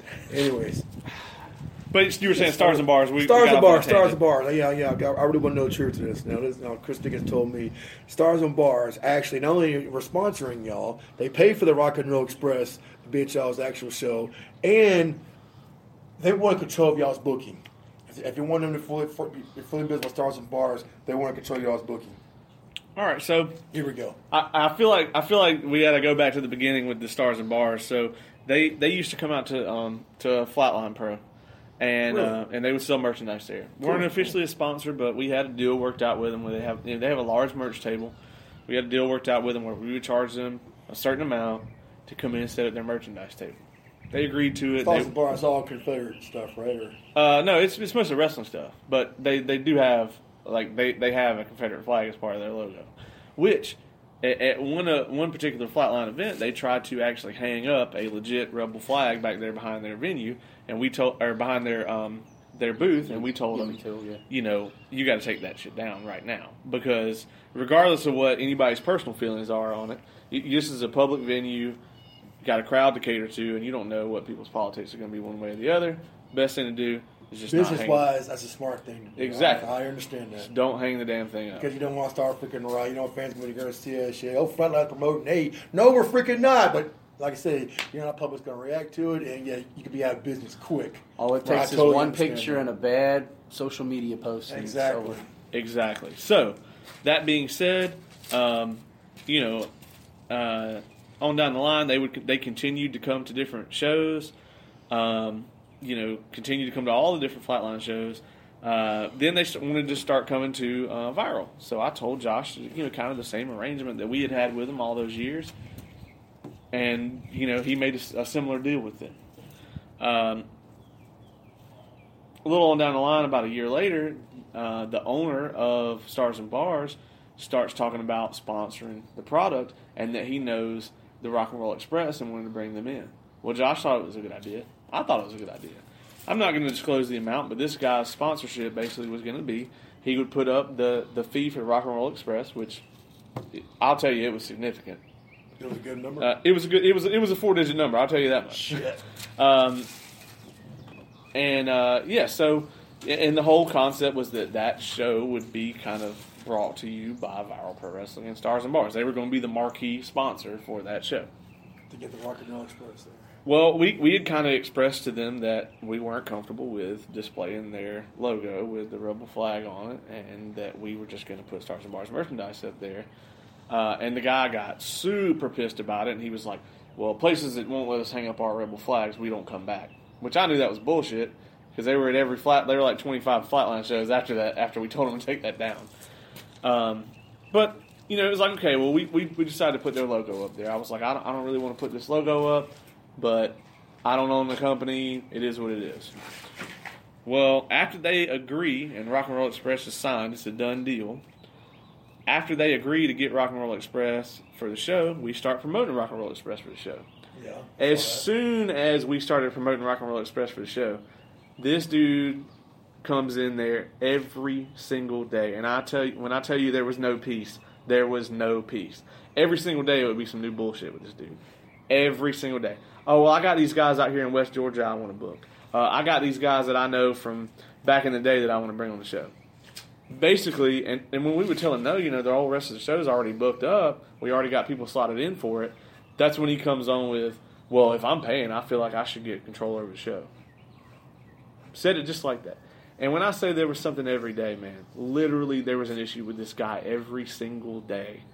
Uh, I, I wish my fiance was here. She could tell you. We'd be laying in bed at like 10 o'clock at night. My phone would be blowing up, and it would be Josh telling me some bullshit that the owner of Stars and Bars had said today because he had us by the balls at that point. He hadn't paid Rock and Roll Express any money. He had just agreed to pay for them, and we had already advertised them. So he knew that he could just kind of roast us over the fire. Uh, otherwise, you know, we were going to have to come out of pocket to pay for Rock and Roll Express because we already advertised them, or we were going to have to look like assholes. And not People and- buying tickets and looking for Sparkle Express. Sorry, guys, we couldn't produce the damn show. Exactly. That's gonna hurt y'all a lot. it was going to hurt us a ton. Yeah. So this guy is just basically trying Hey, to take advantage. Would you mind saying on this podcast? You just shake your head yes or no, and I'll move on. Do you want to say what some people were saying? They'll believe it when they see it. Oh yeah, yeah. It was it was being stated that uh, they'll believe the Rock and Roll Express is going to be there when A the Rock and Roll people Express showed up. bullshit. They ain't getting rock and roll. I and, and it when they see then and then they were all over every dirt sheet on the planet. Some even trans translated into different languages in different countries because they were viral pro wrestling tag team champions. So That's got to make you feel look good. It was amazing, yeah. And you know, eight-time World Tag Team Champion, just newly inducted to the Hall of Fame from the WWE. Yeah. Got booked at Power Pro and won y'all tag team titles. That had to be It was- an accomplishment as far as It was amazing. It was one of the best moments in, in wrestling I've ever had. And those same people that were saying we doubt the Rock and Roll Express is going to show up, we'll believe it when we see it. Yeah, uh, go ahead and mark it on your calendars. In about another month, they're going to be saying the same thing about somebody else that I can't reveal here, but it, it's it's Oh, going to be on, the give us same. scoop. I can't. can't- yeah, I can't. can't. I know. I He's can't. giving me some I'm insider kidding, info kidding. on it, but I, I, I don't even know. I can. I, I'll. I'll tell you. I. I wish I could say it right here, right now, but I can't. But I'm going to tell you, it's going to be huge. It's going to be a, All right. massive. It's going to be a big deal. Single or tag team? Single. That's the only thing I can say. Okay, that's all you can It's say. a is single guy.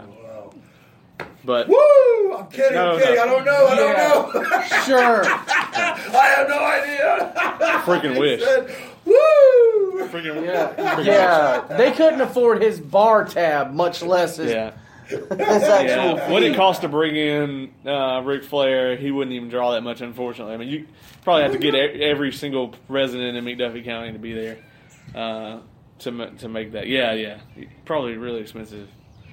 Um, but but you know that being said, uh, Stars and Bars started trying to take over the booking, and uh, when the actual show comes around, we had already planned for them to win the tag team championships, and they were going to come back and defend them, which they did this past April. Did they win?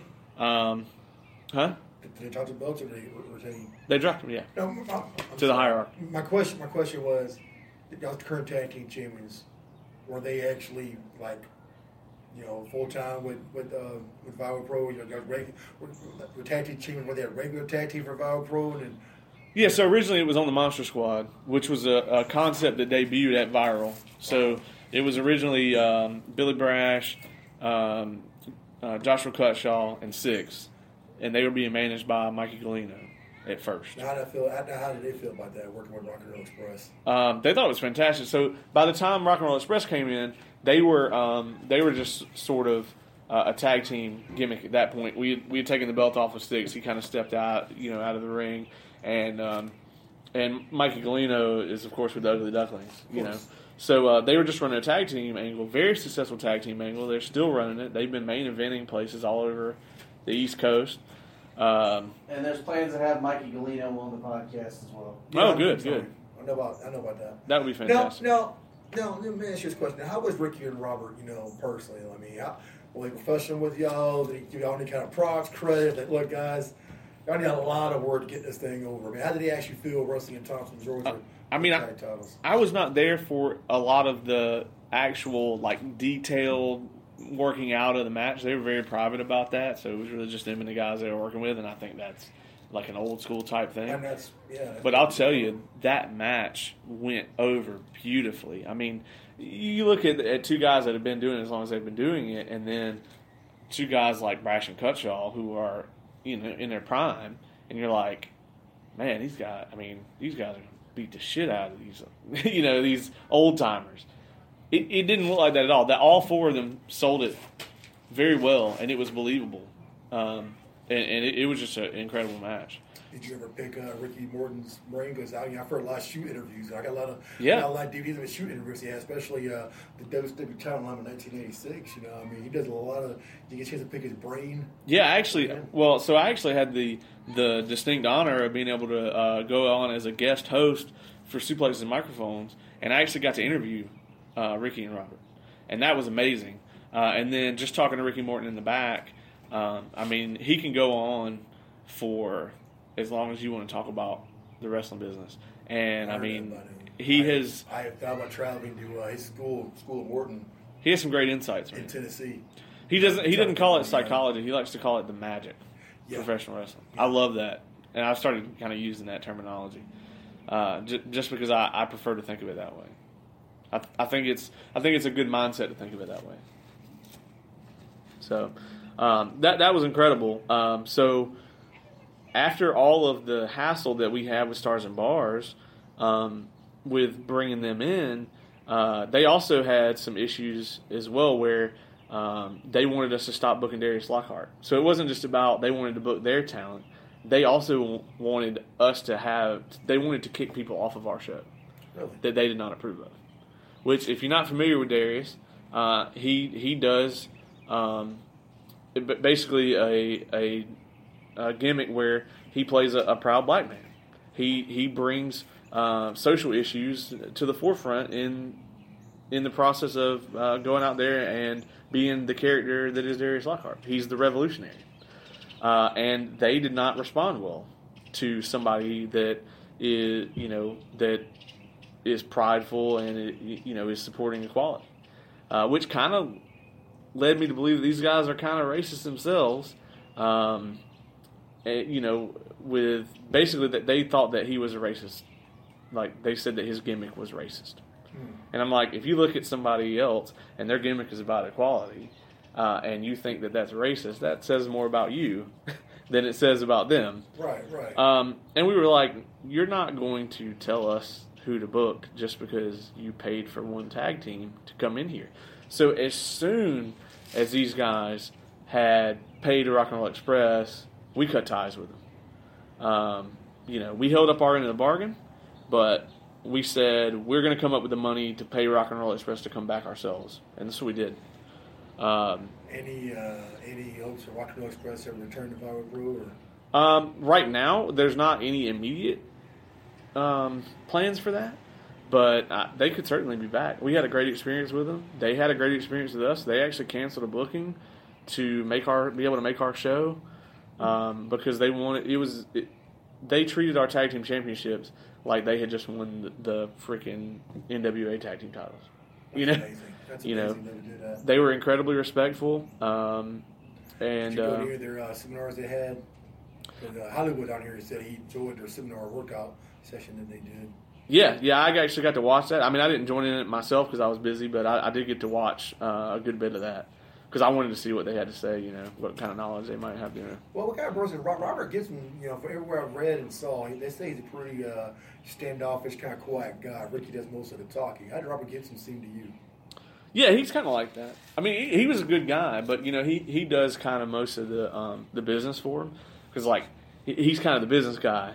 Uh, Ricky's too nice, man. They they'd be you know they'd be working for ten dollars in a handshake if it was up to Ricky. I think I- you know yeah, he's just too. such a nice guy. Yeah. So Robert kind of you know you can you can tell he handles most of the business, but I mean they were they were both awesome to work with, man. I, so much respect for those guys, and you know they they were really kind of before my time that I really got into wrestling. So when I started hearing about Rock and Roll Express, I kind of had to go back and watch some of their stuff. I, I, I had followed them through Mid South. I followed them through the NWA, the Crockett era, even uh, the WCW days. Even people are trying to say they're past their prime. I love the matches they had in Smoky Mountain Wrestling. Yeah, they Yeah, they were I- 20 years ahead of their time. Man. Yeah, they really were. You know, They were doing stuff that back then that nobody else It's even thought that they're still in it today because it's it's sad. It saddens me because like you know Ricky would sit there and say they just didn't do their business sense right. You know they got robbed when so many people were getting these guaranteed contracts and you know it's guaranteed money. It's man we never got a contract. Never had a contract. They said they were just getting paid whatever they got paid. You know and then they really wish they had someone smart in their corner, someone like Jim Cornette because Midnight Express had guaranteed contracts. That from what I've read. Um, it's sad because Ricky would say, we have everything we do, you, you know, as independent wrestlers. Every time we freaking make, we have to. We have to keep working just to be able to survive. I'm like, man, it just kind of breaks my heart, you know. I was hoping they had some kind of legends deal worked out when they got dumped in the Hall of Fame or to gain some type of income coming in. But, you know, I, I still applaud them. They're still a draw where to go. So my hands off to the Rock and Roll Express. Big fans of them.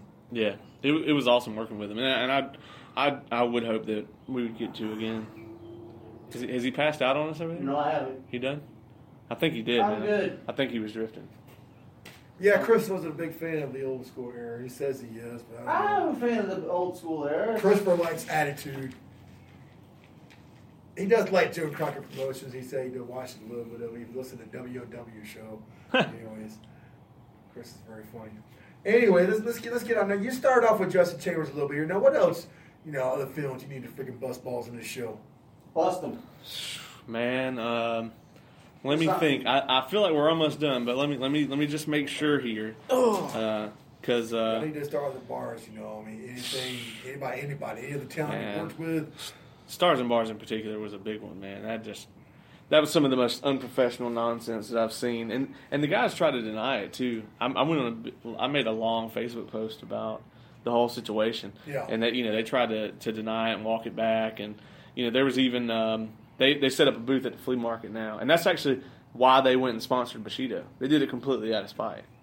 Um, Really? Yeah, they're they're they're backing uh, Bushido financially simply because um, you know they want to uh, put viral pro wrestling of business. And actually, a lot of the the that those rumors and everything where you know people were talking about Josh was freaking out about um, about Bushido coming into town. A lot of that was stars and bars, man. That guy was in Josh's inbox every single day. Oh man, when Cameron K's got this guy and this guy, and uh, he says he's going to put you out of business. Stars and bars started a lot of those rumors. Now, let me ask you this question. Have you ever talked to Cameron Cage about that? Did he ever tell you personally he's going to put your guys out of business? Or did he have anything negative to say about Viral Pro? Now, Christopher, correct me if I'm wrong here. Wasn't Cameron Cade the one who would tear down UCW Flyers and says, what the fuck are we doing, killing wrestling the CSRA? Yeah, Is that him that said that? Because he Yeah. freaking buried Jay and Don for trying to do UCW and practically freaking hated it. Say their asses needs to be in the freaking fans watching it, not try to be in the show. 'Cause they got no business of running a promotion. I asked Parker about that. He said, "Man, it's a man stating his opinion." Yeah, I mean, uh, Cade, uh, Cade, uh, you know, he. I have a long history of just not liking the guy. I think he was better off with the coat hanger in his shirt. because I mean, and, and he didn't get any reaction back then. We used to all say he was a he was the only person to ever come out at Patriots Park and flatline to no reaction whatsoever, and he Oh, still really? holds that record. Yep. Uh, nope, just nobody gave a shit about it, and uh, So he's not this guy gift of wrestling as he tries to portray No. himself. Fucking no, it's like I shit, said, man. man. It, No, it- he wasn't getting he wasn't getting any reaction at Flatline. He just happened to go to a place that uh, he was lucky enough to be a better talent on, and then Or just friends with some of the somebody else, and just then he went from there. he got a decent physique, but you know he has uh he has sent promoters nudes before to get on their show. Just saying, So I mean, that's okay, a fact. That's not a rumor. What, what, what's the fact now? He has sent promoters nude photos to get on their show before. Oh, I don't say new photos of himself Yeah, to get booked. yeah. How the fuck does that work? Well, I mean, if the depends on what the promoter's into. Yeah. Oh, No, if shit, they're friends with Pat fucking Patterson. Larry.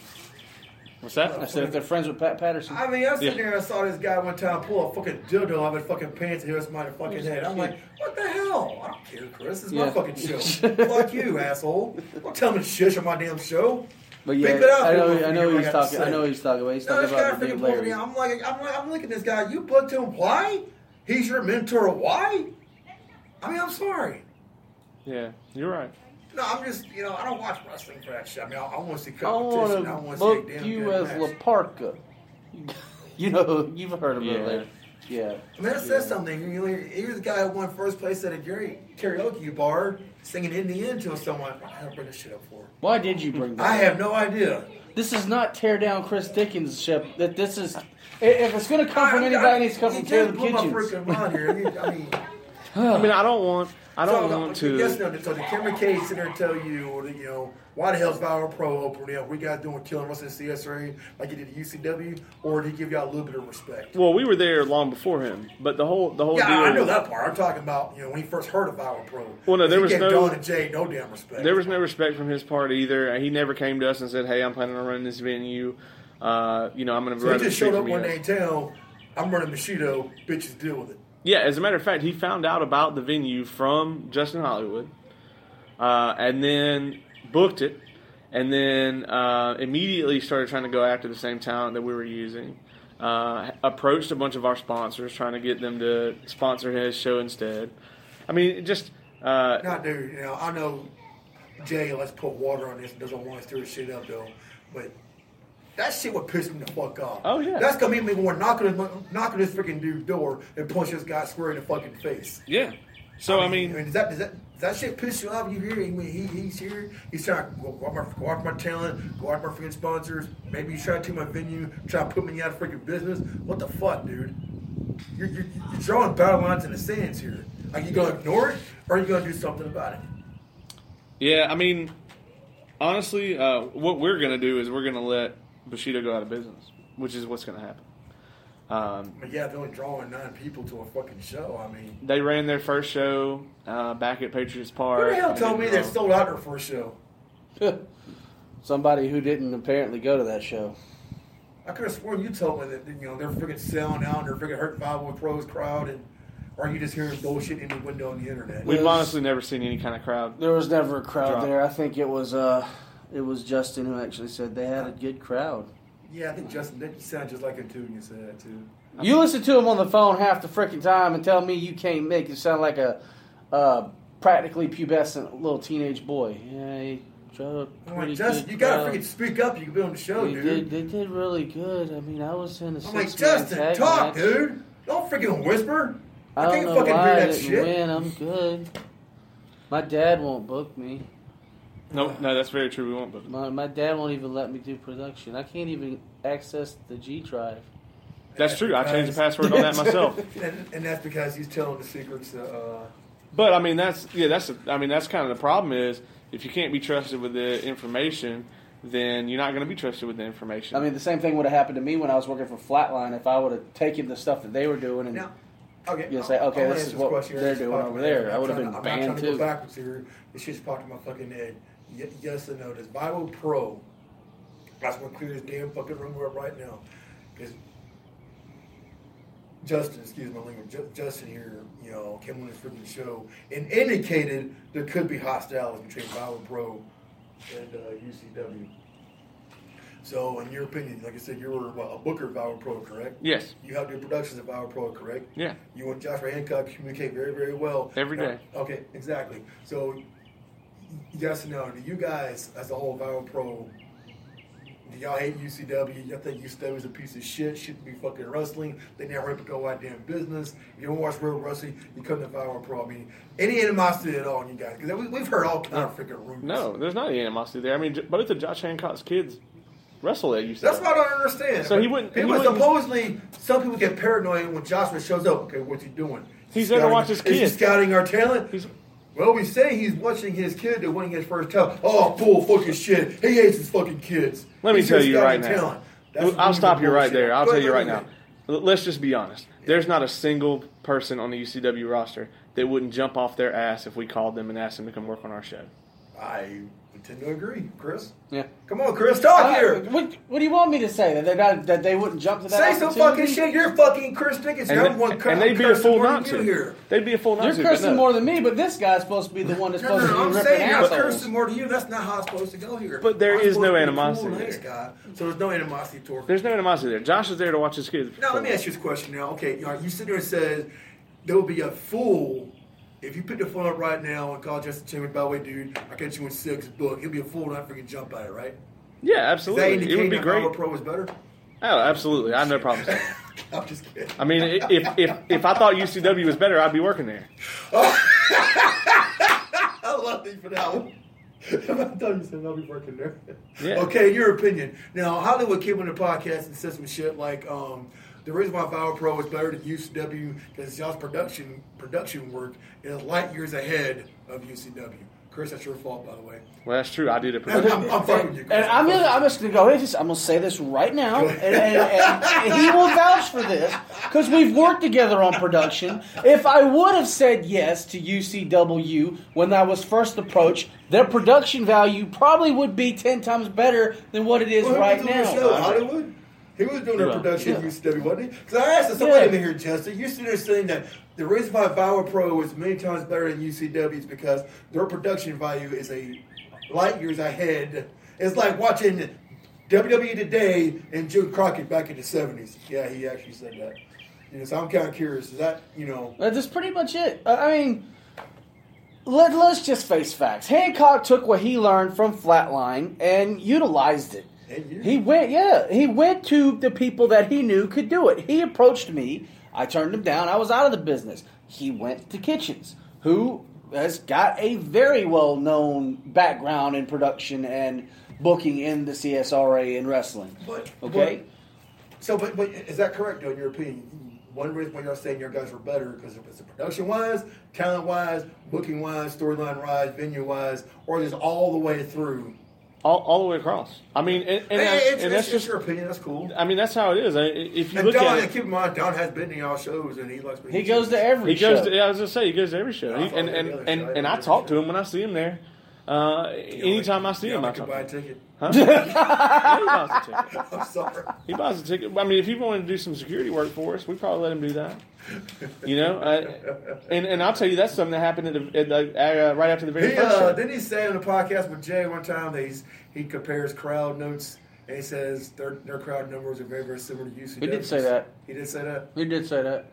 Wait, it, that was about That's- nine months to a year That ago, is a so- delusion of Yeah, grandeur. that, that's That like was, but he didn't say that recently, okay? It was by about what? You guys probably first started, actually. You might have made that comment. Even then, yeah. Even then, it's like comparing Charmin toilet paper to public Oh, toilet that's paper. what they said. They said their numbers are very, very similar. I mean, I don't know. I haven't, I I haven't, I haven't had the luxury of coming to a. But I mean, you look at the oh. people that we're booking. I mean, we got Darius Lockhart, we got Chip Day, we got we have people who are who are famous all over the southeast. We have people who you could put on a flyer, and wrestling fans will drive three hours to see them. Who are they booking like that? Who, who drives three hours to go to UCW? Who, I mean, they do now. They do have. I don't, know it's three hours or not. There are some people who got to at least a couple hours to get there. I mean, I know that. no, but I'm saying though, who on the UCW roster are you going to go to? You could, can you drive to Charlotte, North Carolina, or Atlanta and put a flyer up, and somebody's going to go, oh, I know that guy. I'm going to drive to Oh, okay. Thompson I, to got see him. you're saying. I got what you're Yeah. I got what you're saying. I don't think you. I don't think that's. that's I mean, the minute Anthony Henry announced that he was going to be at a viral pro show, fucking ticket sales went up again. yeah. Uh, They just jumped. I mean, Now, what guys, is I gotta Jane- roll okay, on now, out here. What is We're- Jane, what we're is at Jane quarter Dunn- till. What is Jane We Dunn gotta- doing wrong? Okay, what is Jay and Don doing wrong? What, what are they doing different? You guys are doing is just you know. I mean, they don't. They probably don't have the same. advice to get better. They probably don't have the same resources we do, but the, the fact of the matter is, the number one thing that I, I would recommend, and we've already talked about it on this podcast, Yes. engage with your audience. I- You know, okay, book what your audience wants to see. Book what. Let those people leave there anxious, waiting for the next show, and so that they'll tell their friends about it. And that's just simple business, regardless of what kind of business you have. Makes If, sense. if you run a movie theater, you don't want somebody leaving there calling their friends up or going on social media making a post. God, I just left the shittiest movie theater I've ever been to. No, you want somebody going, man, I, I went and got concessions, I got my ticket and sat down. I had ten minutes to spare. The seats are really comfortable. About fell asleep. You know, you want you want people to go out and spread spread a positive message about your business. It's called the wrestling business. You need some wrestling skills and some business skills. And booking to your audience, that's one of those business skills. Good deal. Final thoughts, man. I know we're running out of time here. Been told by my fucking producer here to wrap it up. Piece of shit. Yeah, I gotta run out of I know, dude. I'm just fucking with you. Final thoughts, man. Any any last person you want to fucking bury real quick? No, man, I think I'm good. I think I think the shovel has gotten some decent use today, and I appreciate you having me on. Dude, I want you to come back on the show. I want you to bury more people on the show. I love it. It's I will I will make a return appearance for sure. I, I, we'll get I it we'll get it man. done. This is fucking awesome. I want to get next time you come up here. I'm gonna schedule it. Get you and Alan Luke me here face to face, and God, that's gonna be a long fucking podcast. This dude's got a lot of a lot of shit to say about the business too. He really really does by a lot of people too as well. So that'd be funny as hell. And God, I would love to get Jay and Don at the same time here with Caleb Kitchens and then we're calling Wrestling Business 101 by Caleb Kitchens here. We're going to educate Jay and Don how to successfully run a business. And maybe, hey, what's that, what's that, damn chef called? Hell's Kitchen? Oh. How he goes in and say dying restaurants and having a, how to turn their business around? We're going to have Caleb Kitchens do that for the dying business of professional wrestling. yeah, I can see that being a TMB show. That would be an awesome. Show. That would be an awesome show. I think we'd get kicked out of pretty much every venue. There, yeah, there, there would be a bunch of. We'd start off with Livewire. Uh, Alan put, well, first of all, first thing I would do is, Jay, I'll lose your fucking gut, you know? You know, and, and quit having fat, middle-aged men that are out of shape trying to fucking wrestle. I'm like, damn, Alan, shut the fuck up, dude. I mean, everybody's just sitting there looking at him. You, you know, sometimes freaking taking their Aunt Jack's out ready for freaking freaking beat the shit out of Alan, and Alan just sitting there and just just just looking at everybody saying, "Y'all are worthless pieces of fucking shit. You're better off going to the barn and shooting your fucking selves." Did he not not say Yeah, that? that's exactly what he said. Holy shit. Anyways, I am Survivor of Pain. I'm doing more cursing than Caleb and Chris here today. What the fuck's going on with me? Let's do the medicine talk. I am Bill Blanchard. This is Chris Dickens with.